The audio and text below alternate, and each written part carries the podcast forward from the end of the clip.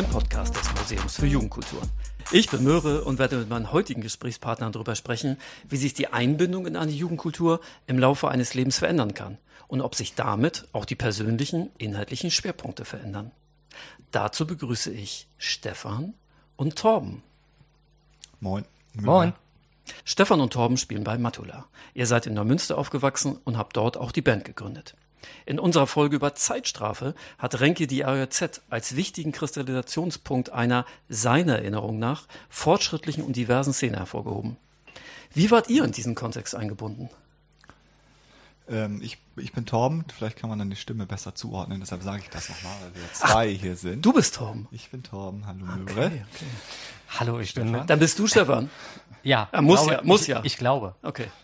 Ja, also ich äh, kenne auch Renke witzigerweise aus der Aktion Jugendzentrum zu Neumünster, weil ich da mit ihm in der Konzertgruppe äh, Konzert organisiert habe und genau, und Renke war sozusagen der alte Hase und ich bin dann dazu gekommen in meinen mittleren Teenagerjahren. Wo bewegen, bewegen wir uns zeitlich gerade? Na, das ist eine gute Frage. Ich würde sagen 2002, 2003 so. Kommt hin, ja. 2003. Kommt hin, weil wir haben Matula, glaube ich, 2004 oder so gegründet. Ja. Und dann, und vorher war ich schon in, im, im IOZ oder in der IOZ unterwegs. Ja, richtig eingeordnet. Genau, und daher kenne ich Renke und die IOZ. Und wie war es bei dir? Ja, ich bin dann quasi, wir haben ja 2004 Matula gegründet, ich bin dann in die Band reingekommen, also ich kannte ja vorher die anderen beiden, also Torben und unseren Gitarristen Basti nicht. Ich kannte Robert. Ähm, und das war dann so auch der Zeitpunkt, wo ich das erste Mal in die AJZ gegangen bin und Konzerte gesehen habe. Weil vorher ich nicht so einen Freundeskreis hatte, der irgendwie punkaffin war. Und ich wusste deswegen auch nicht, dass es da sowas wie ein Jugendzentrum gibt, wo ja, ja. solche Konzerte stattfinden. Und das habe ich dann quasi, als ich in die Band gekommen bin, dann über Torben Basti und Robert dann kennengelernt. Und dann bin ich auch so um die Zeit in die AJZ gekommen. Ich weiß, ich weiß gar nicht mehr, wie ich da hingekommen bin zu diesem Plenum. Hm. Genau, das wäre jetzt. Müsst ihr nochmal nachreichen, vielleicht per E-Mail. Weil genau, ich war das vorher auch kein Besucher, deshalb. Ah, also ach, war, okay, okay, okay. Ich glaube, vielleicht bei einem Konzert vorher oder bei zweien und das fand ich so geil und dann hieß es, man kann hier mitmachen. Wow, komm. Ich, wo muss ich, wo kann ich unterschreiben? Also so und dann zum Plenum und dann da rein, genau. Also der Zugang war anscheinend dann sehr leicht, damit da mitmachen zu können. Das ist ja nicht in jeder Struktur so. Das ist das Gute daran, dass man bei so Geschichten wie Punk, DIY einfach mitmachen kann. Also es gibt keinen Türsteher, der irgendwie kontrolliert, der sagt, das und das ist cool, das und das ist nicht cool. Also klar, es gibt natürlich so ein paar Sachen, äh, auf die sich eine alle hoffentlich einigen können, aber ähm, davon lebt ja die ganze Geschichte, dass man dort so sein kann, wie man möchte und dass es erstmal generell keine Zutrittsbeschränkungen gibt. Ich weiß es wieder. Ich glaube, ich bin über die Antifa da reingekommen. Ich war auf, äh, bei den Antifa-Treffen und da auch aktiv. Äh, und ich glaube, dann haben die sich zeitgleich getroffen und so kriegte ich mit. Aha, hier, die organisieren die Konzerte, ist ja voll geil da gehe ich vielleicht auch mal hin. Genau, und dann bin ich auch später da öfter hingegangen und habe da mehr mein, mein Engagement reingesteckt äh, als auf den Antifa-Treffen. Genau.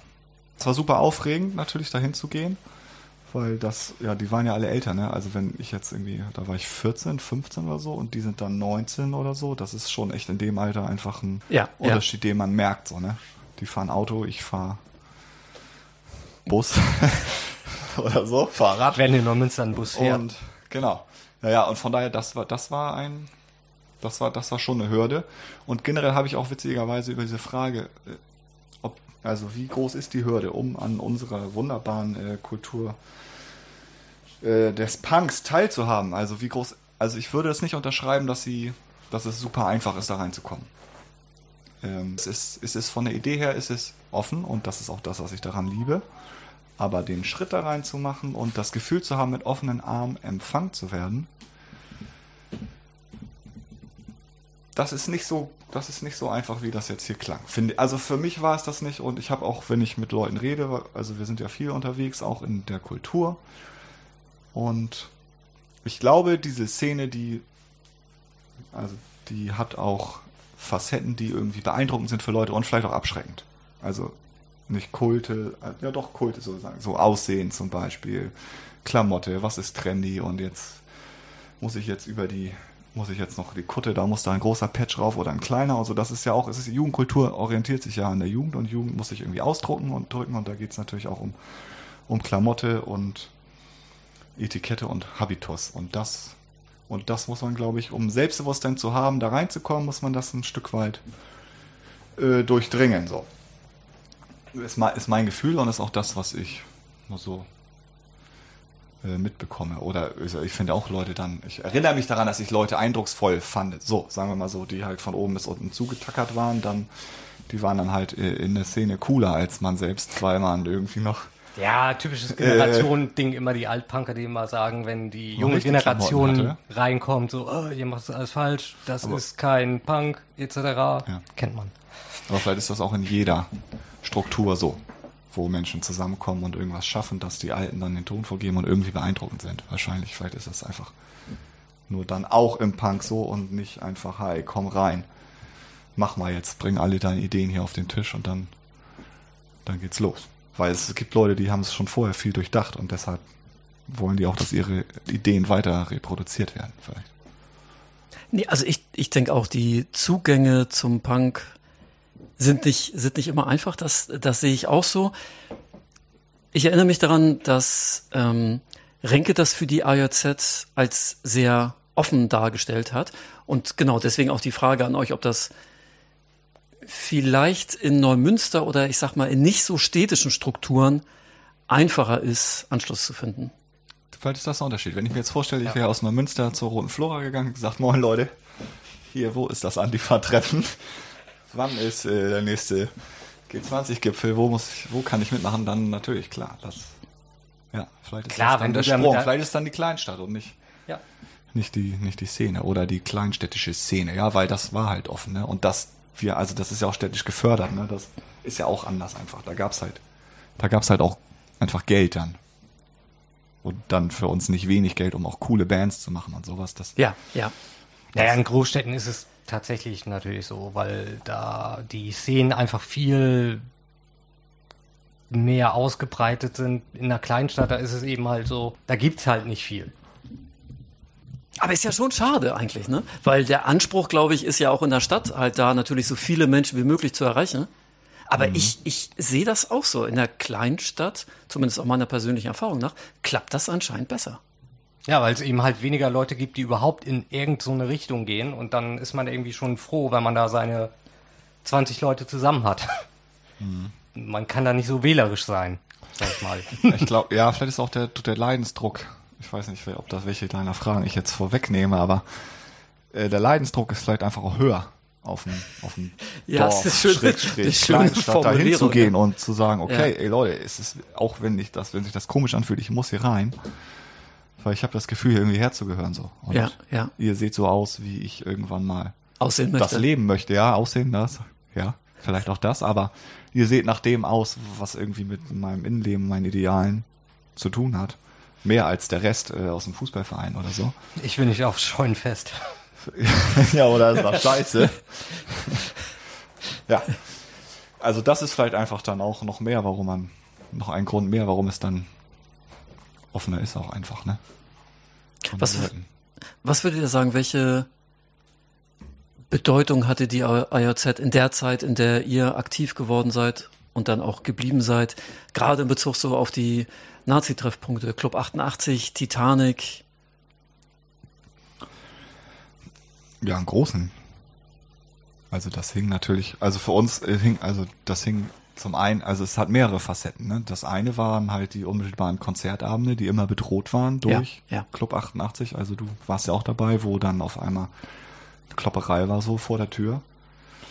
Später war ja noch diese andere Nazi-Kneipe, die heißt Titanic, die ist jetzt vielleicht 50 Meter weiter weggezogen.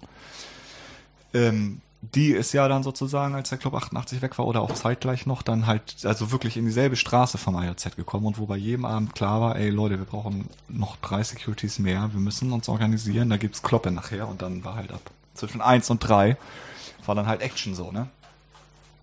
So, insofern hatte das da einen unmittelbaren Einfluss auf, auf uns und auch das Leben unserer Kultur.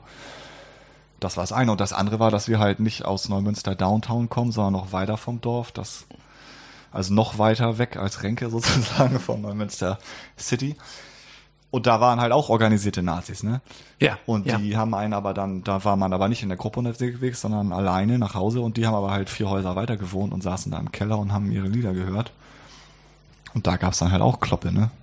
Oder Jagdszenen. Also Stefan hatte mal was mitgemacht. Ich habe oder auf dem Bahnhof, das war schon echt irre. Habe ich auch heute witzigerweise dran gedacht. Also gerade das Nazi-Thema war schon echt groß und das war auch Motivation, Anschluss finden zu wollen, bei uns zu müssen.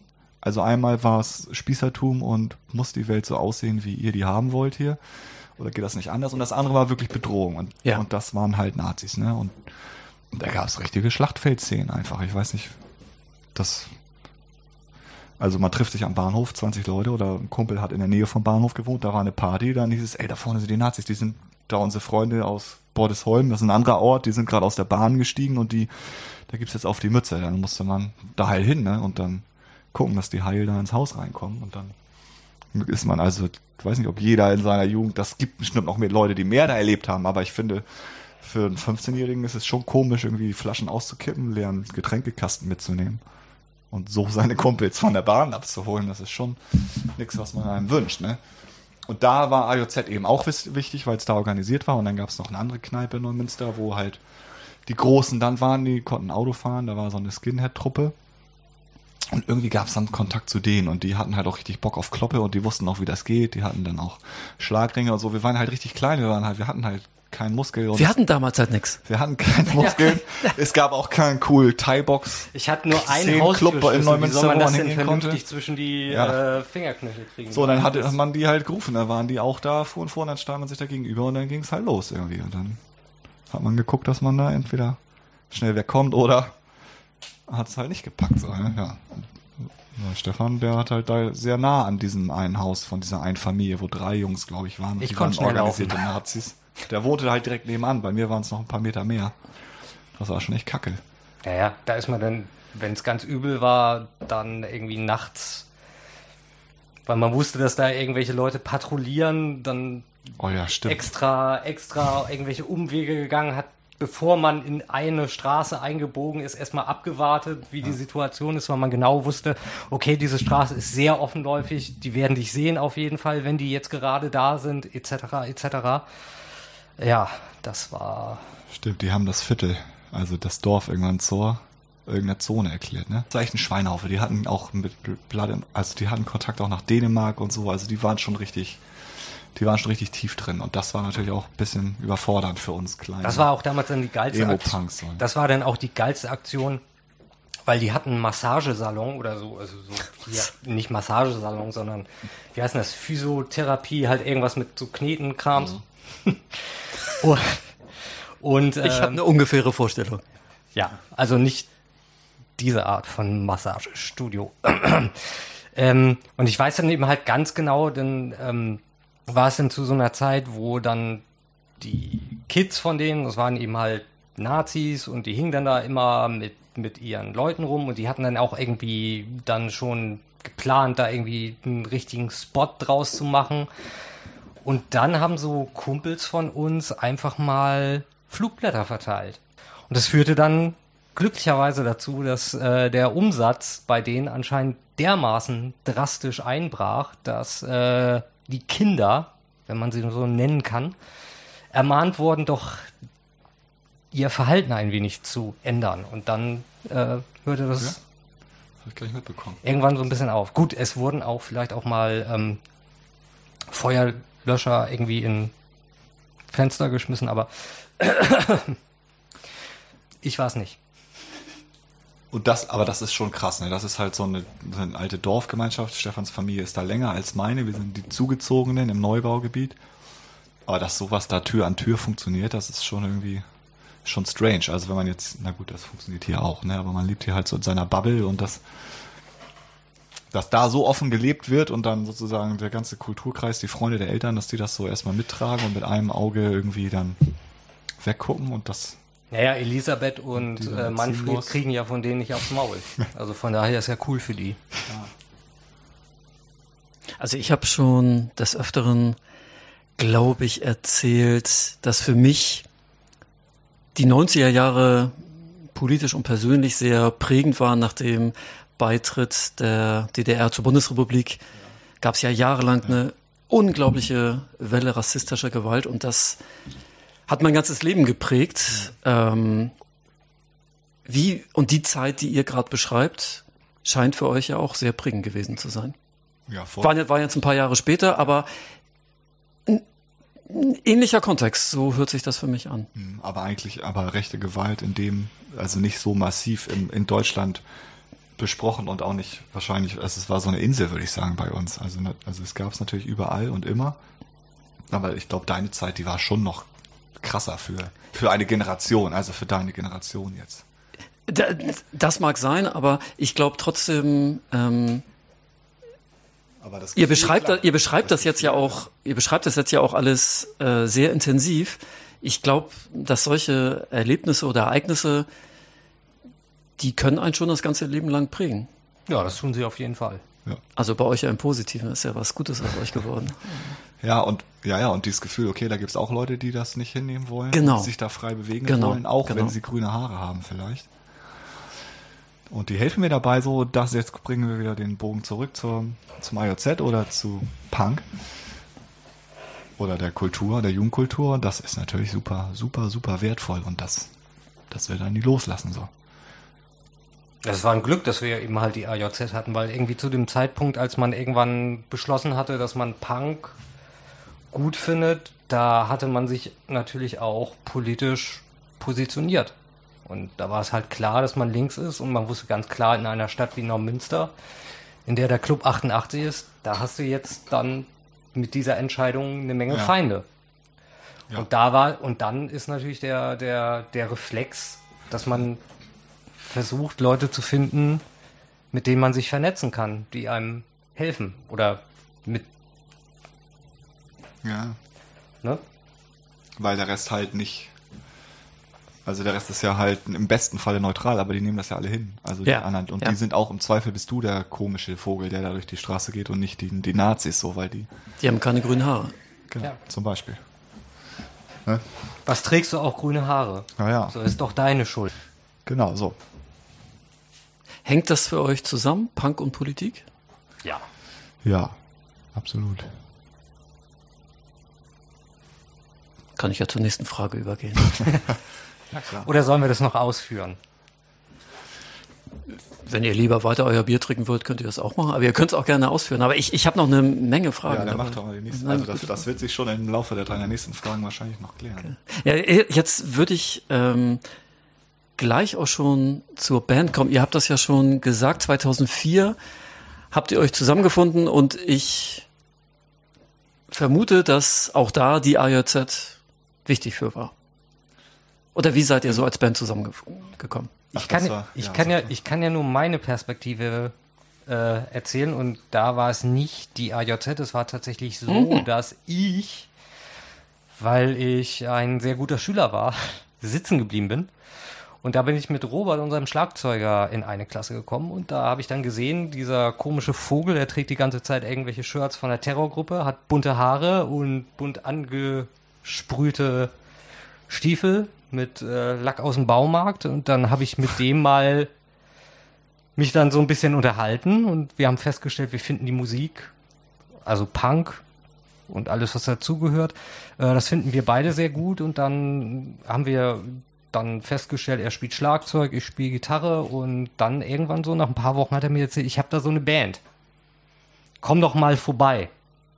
Und dann bin ich da im Proberaum und da habe ich dann Torben und äh, Basti das erste Mal kennengelernt. Und ich dachte eigentlich, häng da nur ab, aber äh, die hatten halt keinen Bassisten. Und dann irgendwie nach drei Wochen kam dann so ein Anruf, willst du nicht bei uns Bass spielen? Und dann habe ich gesagt, ja klar. Warum denn nicht? Also nicht durch die AJZ, sondern ähm, durch mein Versagen in der Schule.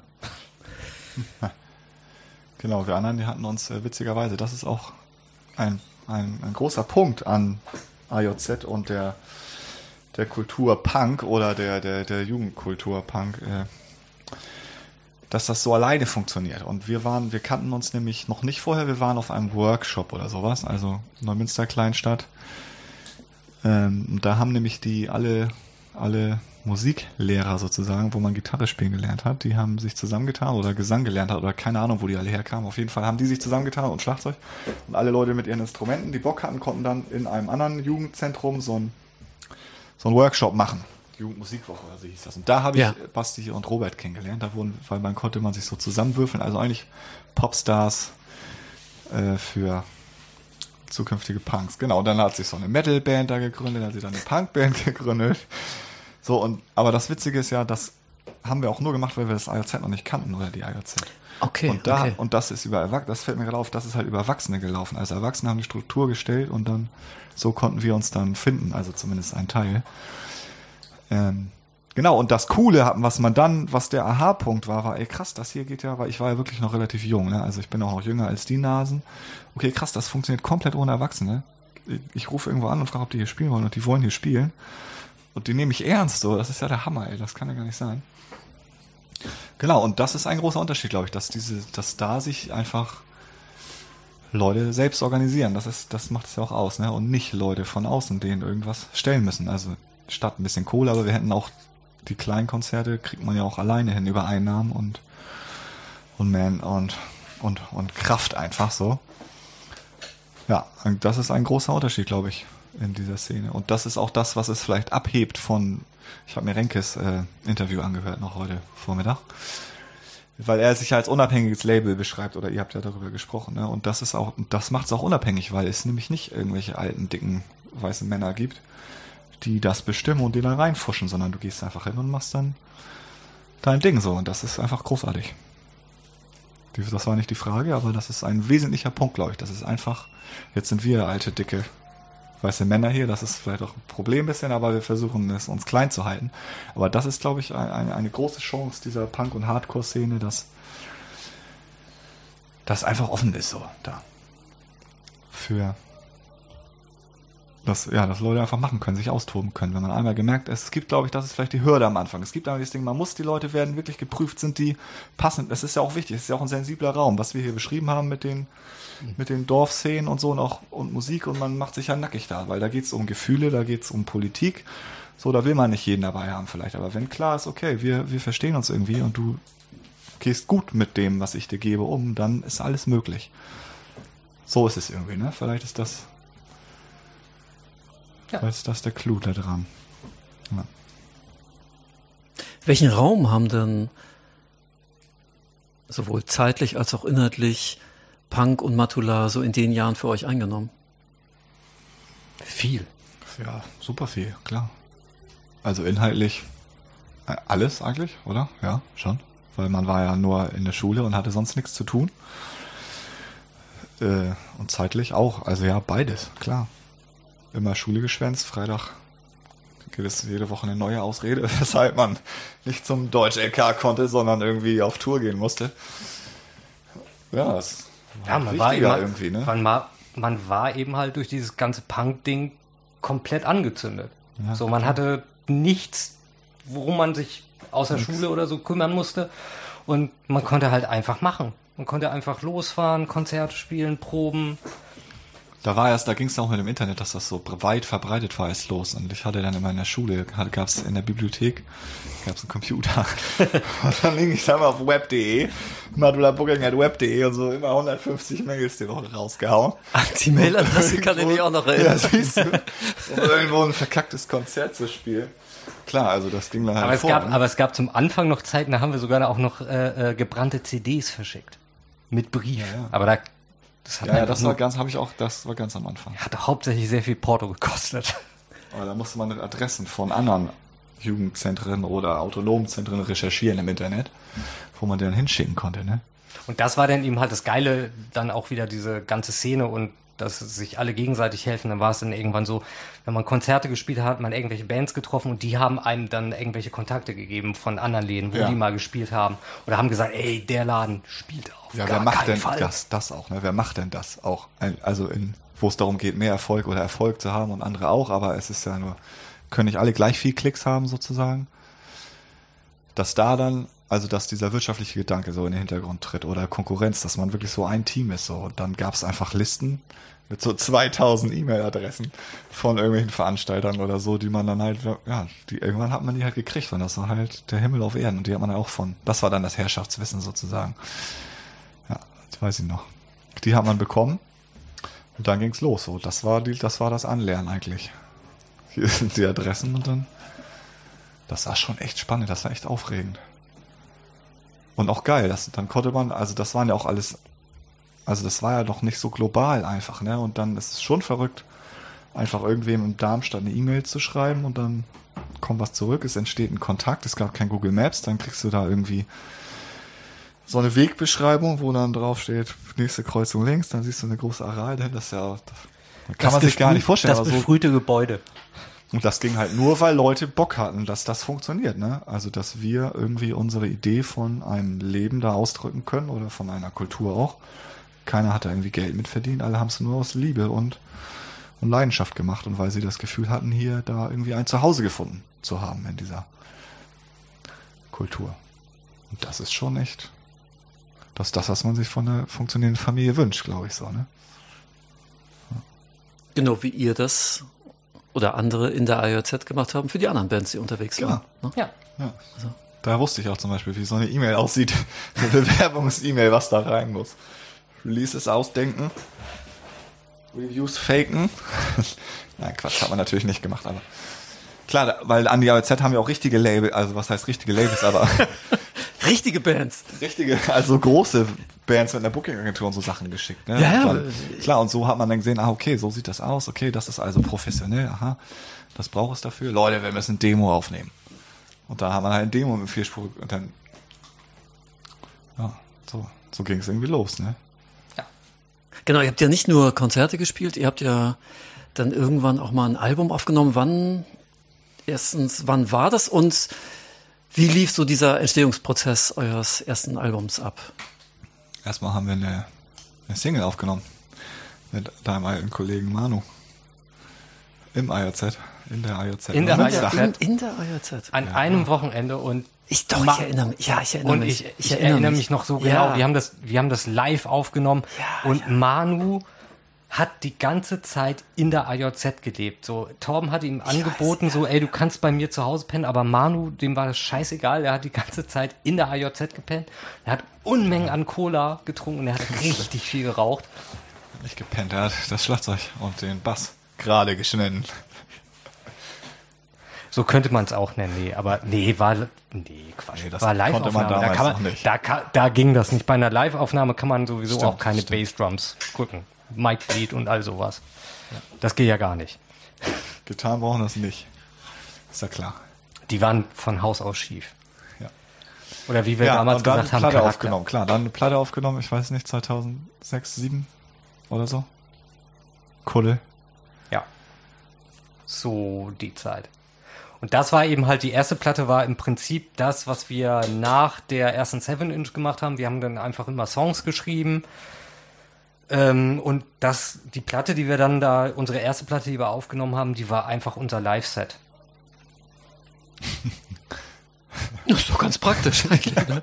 Wir stellen Ja. euch heute die neue Platte vor. Ist das, was wir immer spielen? Passt doch. Ja, ja, genau. Und, und dann war eben halt die zweite Platte war dann eben halt schon eine ganze, ganz, ganz andere Geschichte, weil man musste sich irgendwie von Ja, klar, man hat Anfang Songs bis gemacht, Ende was ausdenken ja, ja, ja, ja, plötzlich. das stimmt. Genau, wir haben mit Songs dann schon live gespielt, aber hat noch nicht die Platte dazu. So meinst du es, ne? ja. Macht Sinn. Da haben wir das einmal aufgenommen. Sag mal, mal eine andere Frage. Hört ihr auch diese ganze Zeit? Ja, ja, da draußen, das ist irgendwie dieser eine, das, dieser eine Typi, das, der, also hier gibt es eben halt eine Menge Straßenmusikanten und Sänger und das ist irgendwie so ein, Ach, das ist Gesang. das ist ein Gef ah, hörst du doch. Kann- Ich frage mich auch immer, was der singt, ob das italienisch ist oder keine Ahnung, altgriechisch. mal aufzumachen, würde ich sagen. Das ist so Doch, lass mal, laut. lass mal aufnehmen. Vielleicht, vielleicht hört das jetzt irgendwie dann Na- irgendwie nein, nein, also- so ein A&R und denkt so, das ist die Stimme. Also wir nehmen das wirklich die ganze Zeit auf. Es ist, Weißt du, es ist drauf? es ist, also ich höre es auf meinem Kopfhörer Ah, okay, relativ das ist laut. Kopfhörer. Also Soll das deswegen. soll machen? Mikros drehen, nach unten gehen, bezahlen? Nee, nee, ja wohl alles, brauchen. nee, nee, alles, Möre, dass es in Wirklichkeit keiner da draußen ist, es sind die Stimmen in meinem Kopf. die sind aber ganz schön laut, die Stimmen. Ja, wir reden, dann gehen wir dichter ins Mikro. Nee, alles, Ich alles denke gut. auch gerade richtig hart. Hattet ihr denn zu der Zeit, ähm, jetzt bleiben wir mal dabei, wo das Album rausgekommen ist oder auch die Jahre danach, hattet ihr da schon so konkrete Vorstellungen, wie das mit euch persönlich so im Leben weitergeht? Oder war da einfach nur Musik, Punk, Matula? Nee, das war wirklich so, okay, wir machen gerade noch Schule und danach gucken wir mal. Also da war nicht viel mit, also zumindest bei mir nicht, irgendwie viel mit Zukunftsgedanken. Da war es einfach so, ich habe noch Zeit, bis irgendwie Schule zu Ende ist, ich habe hier die Band und ich baller jetzt erstmal. Auf was zieht die Frage jetzt ab? Familie, Beruf, alles? Na, so weit, so weit würde ich noch gar nicht denken, aber DTF. Abhängigkeit, Portfolio. Bitcoins. genau. Wir waren damals schon sehr visionär, wir wussten, dass das was wird. Ja. Nein, also, also, ja, meinst du jetzt, was wir mit der Band erreichen wollen oder was wir jetzt, wo wir uns, also das ist ja so eine Na, nee, Frage, wie ja, man zum nee, ich- Schulabschluss einmal schreibt und dann in zehn Jahren wieder aufmacht, ne? wo siehst du dich?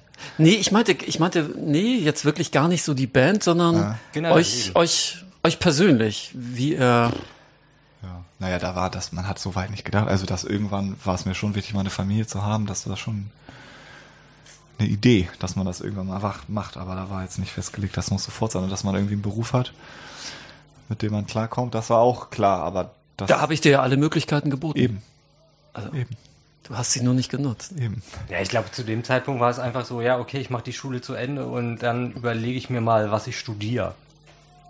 So. Ja. Na, und Torben hat aber erstmal eine richtig schöne Ausbildung angefangen. Ja, ja, ist ja auch da- Punk. also, genau. Ja, ja. Das wollte ich damit rauskitzeln. Ja, ist nicht so Punk, Lohn, Lohnarbeit. Körperliche Lohnarbeit. Also ist Na komm, also viel, viel Geld habe ich dir nur auch nicht gezahlt. Ne? Nee. Also ich meine, das Nee, kann das man nicht Lohn. meine Eltern bezahlt. Das war noch in Mark, oder? 600 D-Mark? Nee, nee, nee, nee. Ich glaube, da war schon, 400 Euro. das war schon, war schon, war schon Euro, ja. Schön, also was, also genau, Tariflohn habe ich also hat- Tariflohn. Ta das war Tariflohn. Mir ging es erstmal darum, kurz, also kurzfristig erstmal aus einer Münster rauszukommen und irgendwie dann nicht irgendwo hinzuziehen, ohne zu wissen, was man macht, sondern dann hatte ich ja dich kennengelernt oder die, die Firma. Und dann gab es da die Möglichkeit, die Ausbildung zu machen. Ach, genau, das als Tontechniker. Fachkraft für Fachkraft für Veranstaltungstechnik. Veranstaltungstechniker. Also eigentlich nur schleppen und weil man im IOZ war und da alles machen durfte, dachte man, man wird Tontechniker. War dann nicht so. Ähm, Ja, die, ich, ich, fand die, der, ich fand die Idee in der gut. Breite des Berufes, ja genau. Nee, es hat auch schon Bock gemacht.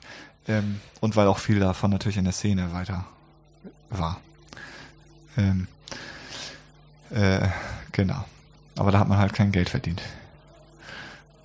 Hätte, genau, wenn du die Ausbildung beendet hättest, dann. dann auch nicht. Oder was machst du jetzt? Der hätte, der Junge hat so ein Gehör, Alter, der hätte, der hätte es richtig weit. Ich hätte richtig was aus ihm gemacht. Wirklich. Naja, es war klar, es muss einen Leben Lebensentwurf geben, in den die Band passt. Und das heißt, man kann nicht irgendwie äh, nach Barcelona ziehen, um da zu studieren oder nach München, Ja, weil man ja. in der Nähe bleiben von, von den Jungs und man möchte das machen. Und darum war dann halt entweder Kiel oder Hamburg auf der Agenda. Ja. Weil dieses Modell, wie jetzt Bands das machen oder wir ja auch dann, dann später auch über die Distanz gearbeitet haben, das war natürlich da Quatsch, das hätte nicht gereicht, da hätte man ja nicht mal das Spritgeld gehabt und digital war das ja auch alles nicht so ausgeprägt wie jetzt. Ähm, genau. Und dann war klar Hamburg und dann hast du das ja wirklich ermöglicht, dass man auch schon vor, also zur Abi-Zeit schon wusste, ich kann das dann machen irgendwie, ist Ja. geil. Was ich studieren soll, weiß ich eh nicht und was ich dann halt mache und in der kleinen Stadt sagte eh keiner, was für geile Berufe es überhaupt auf der Welt gibt. Ähm, genau. Und dann los. So, das war meine Perspektive für die nächsten fünf Jahre. Irgendwie ausziehen, Mucke machen und dann am besten noch in dem Feld, weil ich das so gut fand, halt auch arbeiten. So, und das hat ja dann auch geklappt. Also ich glaube ja auch, Irgend- das war ja auch das Tolle sozusagen an, an unserer Firma, dass wir halt auch in der Szene gearbeitet haben. Ja, das war das. Deswegen haben wir es ja auch so lange äh, oh- ohne Geld durchgehalten, weil es einfach so viel Spaß gemacht hat. Genau, das war richtig gut. Hättet ihr so irgendwie mehr als keine Ahnung, drei Roland Kaiser Gigs am Stück gehabt, so, ey, hättet ihr hingeschmissen, oder? Naja, also wir haben ja natürlich auch äh, Jobs, Schöne Sachen gemacht. wir haben ja auch Jobs gemacht, mit denen wir, mit denen wir Geld verdient haben. Ähm, sonst äh, hätte, hätte das ja auch alles nicht so lange funktioniert. Ähm, aber das war natürlich eine total tolle und wichtige Zeit. Genau, aber für mich persönlich war das halt natürlich schlecht, weil das mit der Band kollidiert hat auch. Ne? Das, Ja, das war, Sachen, ja, wenn das man arbeiten. Ja, muss. ja. A, als, als junger Mensch, der aus der Kleinstadt, ra- also, naja, das ist jetzt so klischeehaft. Also als junger Mensch im Leben ist das echt ein Scheißjob, ne? Weil es geht darum, du ziehst nach Hamburg, du willst die Stadt genießen. Ja, wir treffen uns um halb zehn. Wo bist du denn? Ja, Kisten schleppen. Ja, okay, wann kannst du denn? Ja, so drei, halb vier bin ich fertig. Ja. Oh, pff, oh, ist echt spät. Ja, ich versuch mal. Dann liegen da so fünf Besowskis in der Ecke und nichts passiert mehr. Und, und mit der Band ja genauso. Wann, wann kann ich los? Das war ja, ist ja auch, das war ja immer schwierig, das abzusprechen. Und auch, also, das, das Aber wir das haben versucht, halt dir alles zu ermöglichen. Das hat ja auch immer geklappt, alles, aber klar. Ist, Ja, aber ist ja für einen Arbeitgeber auch kacke, wenn, also bei Manu war es ja ähnlich, bei dir eigentlich mit Hobestadt dann auch so. Mit- eigentlich klar, haben alle, klar. war eigentlich war keiner so aufgestellt, diesen Job komplett zu machen, wie man es hätte vielleicht machen müssen. Also mit, mit richtig Geld verdienen und, und auch ganz vielen Hertie- und Karstadt-Jobs so. Da Weil war- eigentlich allen das andere immer mindestens genauso wichtig war. Und das, Klar. Und das halt in derselben Zeit war und nicht wie jetzt andere Jobs, die vormittags sind und man geht dann abends zum Proben. Das war da halt, klar, das hat schon reingehauen. Also es ist schon ein Beruf der soziale Kontakte, wenn die nicht in dem Umfeld stattfinden, was sie jetzt zum Glück auch haben. Bei dir zumindest noch mehr als, als bei mir, weil du schon Ja. länger da drinne warst. Ja. Ne? Meine Freunde, die haben halt alle studiert und gechillt. das durfte ich dann ja zum Glück später auch nochmal. Und ja, aber nicht, also die haben nicht alle studiert, aber die hatten so tagsüber Jobs halt dann zumindest und abends konnten sie irgendwie frei sein und da war man dann halt der Szene verpflichtet oder und der Szene und dann halt auch den Beruf und das. Genau, deshalb habe ich nach einem Jahr gesagt, äh, vielleicht tagsüber irgendwas machen und dann abends proben oder auf Konzertreise gehen. Und man hat ja, na klar, habt ihr das ja möglich, man hat es abgesprochen, aber man hat ja trotzdem immer ein schlechtes Gewissen, weil ich ja gesehen habe, wie alle da irgendwie sich rund machen und dann, ja, sorry, ich wäre jetzt gerne mal auf Tour oder ich muss, das ist natürlich, das fühlt sich ja da trotzdem nicht, nicht, nicht, nicht frei und gut an, so, weil man ja weiß, dass du dann alleine die Kisten schleppst, wenn Manu und ich unterwegs sind, so. Ja. Deshalb hat es dann irgendwann nicht so gut mehr gepasst irgendwie. Aber warum wolltet ihr denn alle aus Neumünster weg? Ja, das ist eine gute Frage. Erinnerst du dich an die Anfangsgeschichten mit den Flaschen und so? Hä? Ein Grund? Also die leeren Flaschen aus Neumünster weg. Ach so, ja. Ja, Neumünster ist nun mal nicht der Nabel der Welt und wenn man die ganze Zeit da rumhängt, äh, Stress mit Nazis hat, etc. Und man will ja mal irgendwann mal was anderes sehen als eine Kleinstadt und dann ist natürlich einfach die logische Wahl, dass man nach Kiel oder nach Hamburg geht. Ja, oder eigentlich Hamburg. Na, Ja, es klar, war, es war, man eben- wollte halt. Entschuldigung. Oder? Ja, klar, die mega coolen haben dann erstmal natürlich Kiel genommen äh, und dann da ihre Szene aufgebaut und sind dann nach Hamburg Ja, gegangen. genau. Äh, Ja, man kann, Kiel war ja für uns auch, wir waren ja, sind ja Einfelder, nicht Neumünsteraner. Und das ist halt auch nur 17 Minuten mit der Bahn. Kiel ist halt richtig dicht dran und gut zu erreichen, auch abends und, und nachts. Und dann konnte man auch in die alte Meierei fahren und dann irgendwie zum Bahnhof latschen oder, oder so Sachen machen. Neumünster war dann halt, äh, Neumünster, Quatsch. Hamburg war dann doch ein Stück weiter weg. Bahn war teurer, es reichte nicht, um sich auf dem Klo zu verstecken, um bis Ja, nach Hamburg zu fahren. das stimmt, Kiel das ging gerade. Aber ich kann mich erinnern, dass für dich auf jeden Fall doch immer Hamburg das Ziel war, oder? Ja, ja, schon. Also, Ja, schon. Und dieser Punkt, warum nicht Neumünster, das kann ich dir auch sagen. Also abgesehen dieses Extrem mit den Nazis war auch auch persönlich, also ja, also meine Eltern sind, die sind halt auch irgendwie, das ist schon Bildungsbürgertum oder sowas. Und, und die Freunde von denen auch so. Das ist die Szene, in der man sich da bewirkt, in der man groß wird, ne? Und man denkt, das sind eigentlich belesene, weltoffene Leute. Also meine Eltern sind es aber halt da nicht, alle anderen nicht. aber es sind immer noch Eltern und darum grenzen die ja natürlich trotzdem ein. So, aber egal. Ähm, und es gab ein Schlüsselerlebnis, wo für mich eigentlich klar war, dass das hier kann gar nicht funktionieren, denn ich habe ähm, Eishockey gespielt. Also das ist jetzt sehr weit hergeholt, aber es geht ja um Jugendkultur, wie man da hinkommt. Ne? Also ich habe Eishockey gespielt, Einfelder See ist da. Der war früher einmal im Jahr zugefroren, so zwischen zwei und vier Wochen konnte man da regelmäßig zocken. So. Und da gab es eine Truppe von Älteren, die waren, keine Ahnung, ich war irgendwie, wann, wie lange, ich habe das von 10 bis 17 mit der Truppe da gemacht oder so. Und die waren aber so 25 bis 35. Die waren alle im Studium, hatten ihre Eltern da und haben dann aber bei den Eltern noch gewohnt, sind gependelt, Hannover, Kiel, irgendwas, waren am Wochenende da, weil die halt verwurzelt waren in Einfeld, Neumünster. Ja, ne? ja. Die Eltern hatten da alle Betriebe, die hatten doch was zu melden, weil die waren in irgendwelchen Jagdvereinen und so weiter. Meine Eltern nicht. Ähm, so, und die hatten da Struktur, die haben Leuten Arbeitsplätze gegeben, die gehörten da halt so hin irgendwie, ne? Und die, die Kinder dann auch, weil klar war, die steigen da ein.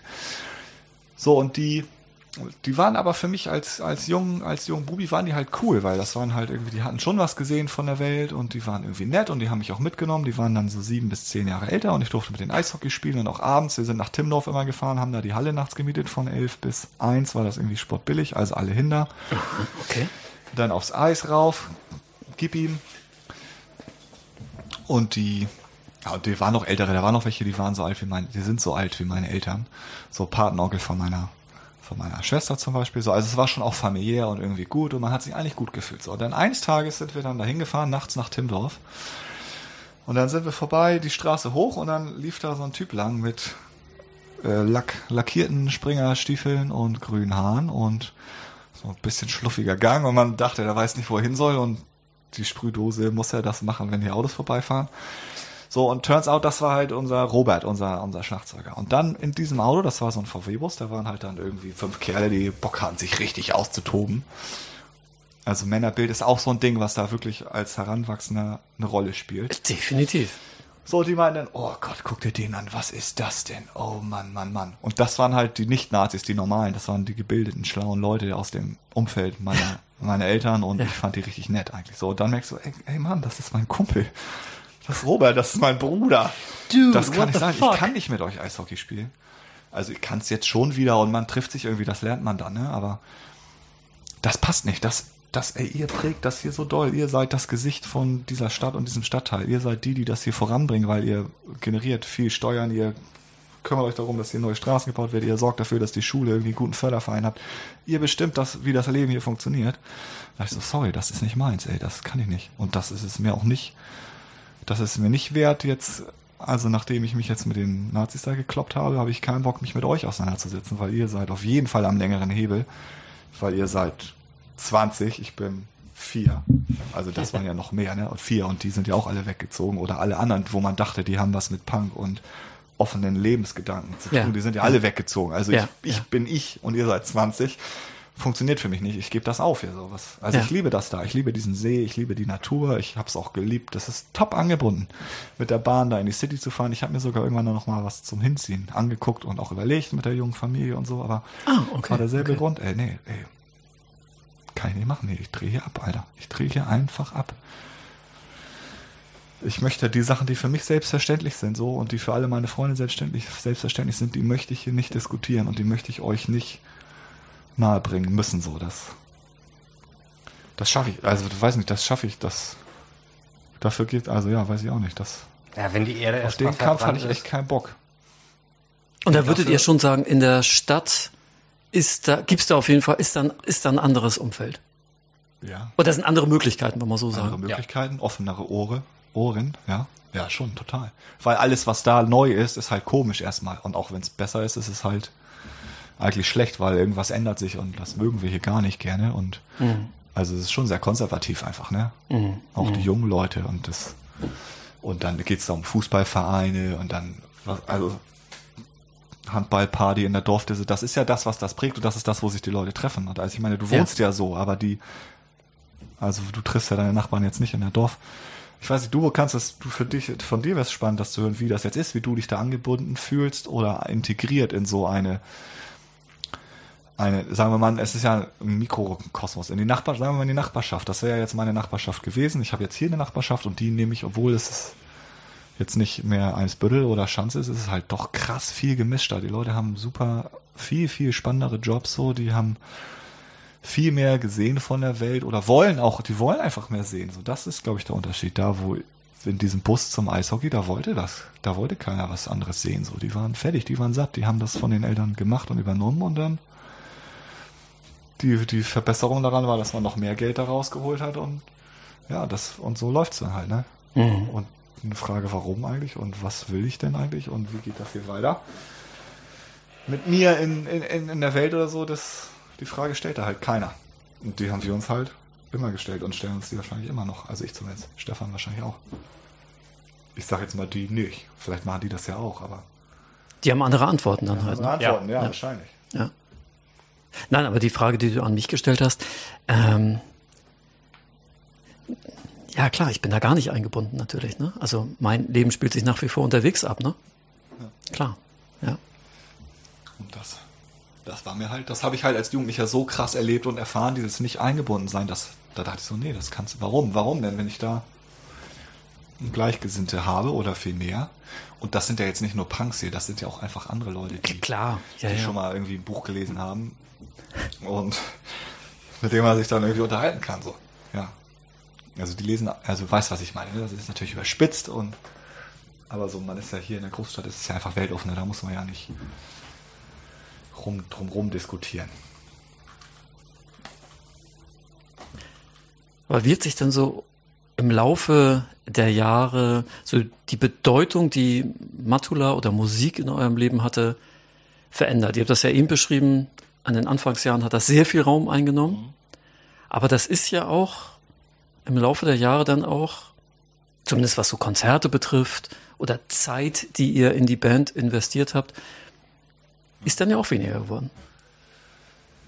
Man kann so sagen, ja, das ist so der Lauf der Zeit, aber Klar, m, man kann sagen, dass es der Lauf der Zeit ist, weil es ist natürlich ganz klar, wir haben mittlerweile feste Jobs, Familien etc. Die Zeit wird dann eben halt für Musik ein bisschen knapper und man setzt natürlich auch im Leben andere Prioritäten, vor allen Dingen, wenn man eine Familie hat etc. Aber ich habe so für uns das Gefühl, dass so ähm, dieses Band-Ding jetzt eine völlig andere Qualität hat, als sie damals hatte. Damals war es einfach so, ja, okay, äh, los, saufen, was auch immer. Und jetzt ist es eben halt so ein Ding, dass wir das abseits davon einfach sehr zu schätzen wissen. Dass wir das Ding nach wie vor noch haben und aufrechterhalten. Dass du immer halt noch weißt, okay, du hast eben halt Familie, Kinder, Job etc., aber du hast immer noch irgendwie den Montag, an dem wir als Band in den Proberaum gehen und dann einfach für zwei Stunden Krach machen. Und das ist einfach eine, eine Sache, die unwahrscheinlich wertvoll ist für uns. Also, das ist mein Gefühl dazu. Zielgerichtet Krach machen. Na, ja, also, naja, wo ist denn. Hm. Ich glaube, die, ich glaube, irgendwann war klar, dass es einfach, ein, dass wir damit nicht unseren Lebensunterhalt verdienen werden oder auch vielleicht auch nicht wollen, weil man da genau das, genau das hätte ich jetzt, müsste. hätte ich jetzt gefragt. Das Wa- war es von Ja, Anfang an, will. prinzipiell. Klar, dass ihr damit kein Geld verdienen könnt oder wollt. Was war klar? Ja, auch nicht, nicht wollen. Ich Weder weiß, wollen noch können und vor allen Dingen auch das schon, Können. Ja, Das ja können, war- ich glaube, das ist. war, war eben halt auch so ein Ding, weil ich glaube, äh, ich, ich verrate jetzt nicht zu viel, indem ich sage, dass wir ähm, musikalisch nicht die technisch perfekteste Band auf diesem Planeten sind und äh, dass Das damals, sind viele bekannte Bands. dass wir es damals nicht waren, aber auch heute noch nicht sind. Also wir können es ein bisschen besser. Ähm, aber bei uns war es immer so, wir haben die Sache einfach aus Bock gemacht und dann war uns das auch eigentlich fast so ein bisschen, also wir haben uns natürlich Mühe gegeben, aber in Sachen von musikalischer Perfektion war uns das einfach nicht so wichtig, dass wir irgendwie mega tight spielen. So, es war uns einfach mehr wichtig, dass wir Spaß an der ganzen Sache haben. Und irgendwann ist uns aufgefallen, okay, wir werden nicht mehr die tighteste Band auf diesem Planeten. Sind wir Ergo, doch geworden. ja, das Einzählen, das ist sehr tight. Wo war ich stehen geblieben? Ähm, naja, und dann war für uns irgendwann so dieses Ding, dass wir gesagt haben, so, ey, wir werden damit keinen Erfolg haben, ähm, aber wir haben Spaß damit. Und das ist irgendwie, und ich glaube, das ist der Grund, warum wir das auch noch so lange machen, weil es gibt viele Bands zum Beispiel, die fangen irgendwie an, sind total hungrig, spielen 10.000 Konzerte, proben 80 Mal in der Woche und dann irgendwann nach vier Jahren ist einfach die Luft raus, weil einfach mhm. das ganze Ding komplett empty ist. Das ist so wie so ein du hast so ein Sandglas und da ist eben halt nur eine begrenzte Menge an Sand drin. Und wenn das Ding einfach mal kurz durchrieseln lässt, ist gleich Ende. Ja. Und ich glaube, es ist eben halt die Kunst, so als Band so irgendwie rauszufinden, so wann kippt man die Uhr um, wann hält man sie an, so dass man, you know what I mean? Mhm. Ja, du hast Erfolg gesagt, ne, eben. Also das, das ja, das ist ja eine Definitionsfrage eigentlich, was Erfolg ist. Und ich glaube, wir machen das, also wir sind, wir wollen, wir wollen schon was von der Musik. Also ich zumindest und du auch. Ja, klar. klar. Und wir reißen, also wir, das geht, aber das können wir später noch besprechen. Aber ähm, die, die Frage war ja nach der, jetzt muss hier Luft rein. Was, was, was Pause. Mach mal Pause, du schneidest gleich, ne? Das einmal lüften kurz. Ja, aber ich mach trotzdem. Dann kann mir. Ja, es ging darum, warum die Zeit weniger wurde. Und da habe ich die passende Antwort jetzt. Komm. So, wie, wie können wir das jetzt so machen, dass keiner merkt, dass wir eine Pause gemacht haben? Ja, ich, wer war denn Direkt von vorne anfangen. Von, von ganz vorne? Willkommen zu ja. Podcast. Also wir haben jetzt schon 52 wir nehmen Minuten. alle Platten live auf, wir können das noch so. Ja. Also Tom, du wolltest auf jeden Fall ja. eine Antwort geben ähm, auf eine Frage, die ich nicht mehr erinnere. Es ging ähm, darum, äh, warum Madula so träge und wenig zeitintensiv geworden ist. Genau, genau. So und so langweilig auch, auch noch zu gehen lassen. Ja, ja. Genau, so und die, die, genau, also wir haben irgendwann gemerkt, das ist eher ein Freizeitding. Stefan natürlich direkt am Anfang mit seiner Abgebrühtheit und seinem ganzen Understatement. Wir dann irgendwann auch. Ähm, ähm, dass das wohl das so ein Level ist, da kann man noch mal vielleicht 100 oder 50 Leute mehr generieren oder vielleicht auch nicht, die da Bock drauf haben, so auf das, was wir machen. Das haben wir auch angestrebt und streben wir auch immer noch an, würde ich sagen. Ja. Ähm, so, aber die, äh, genau, wir haben eigentlich, ja, dann, genau, also wir haben unsere Freizeit in diese Band investiert und das komplett. Und das machen wir immer noch. Also die Zeit, die wir für, zur Verfügung haben für Sachen neben Familie und Arbeit. Und Familie haben wir früher echt alle drauf geschissen. Also so Omas 80. war nun echt kein Grund, nicht auf Tour zu gehen oder von meinem Vater der Geburtstag oder mein Abiball. Ich bin bei meinem Abiball in die Teestuhl nach Rendsburg gefahren.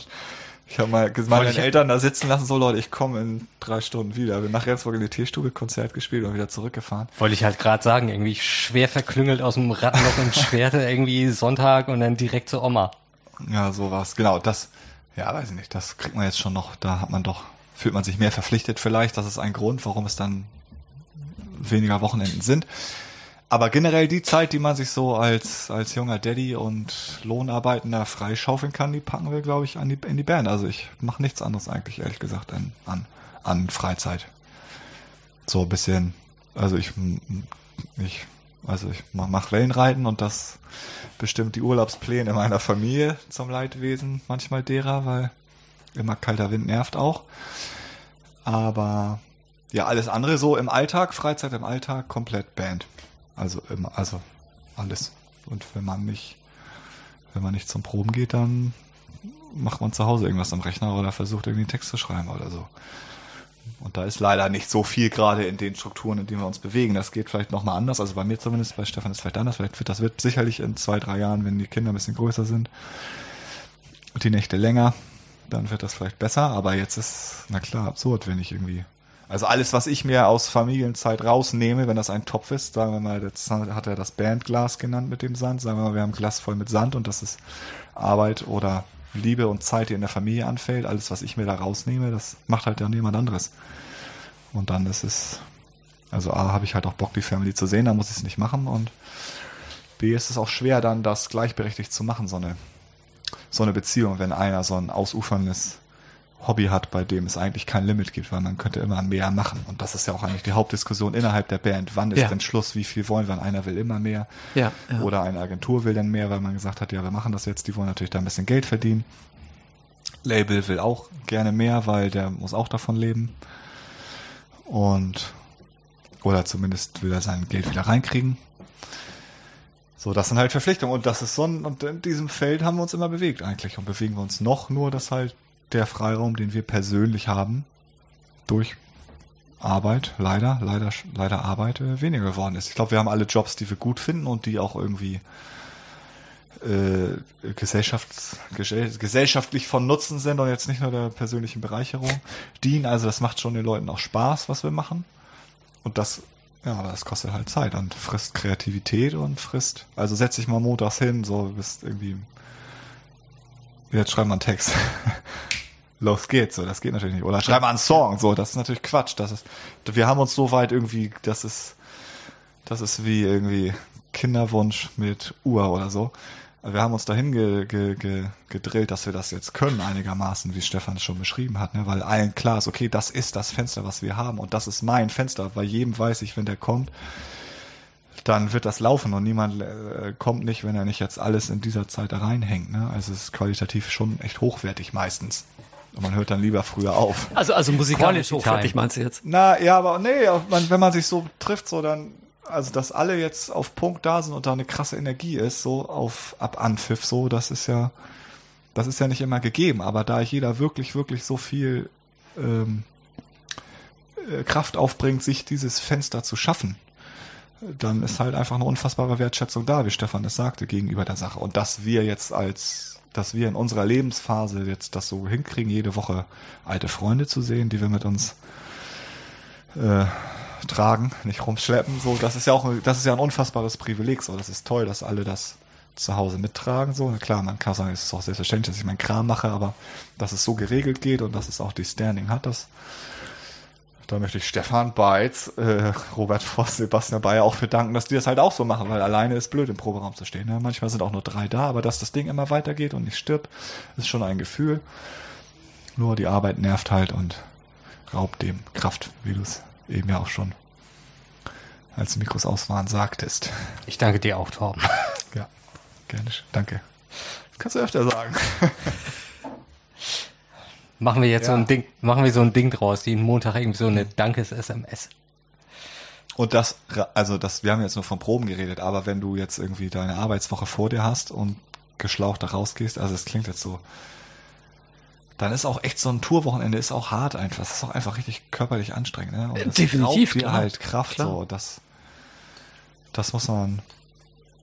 Also das ist nicht, es ist auf keinen Fall, wenn deine Fangfrage dahin abzielt, ob es, äh, ob uns das weniger Bock macht oder die Leidenschaft fehlt. Nein, auf gar keinen Fall. Es ist einfach nur, haben wir halt ein gesellschaftliches Leben, in dem einfach weitergeführt in einem Rahmen, der halt dann leider dort Zeit und Kraft nimmt, ne, bei Matula, so.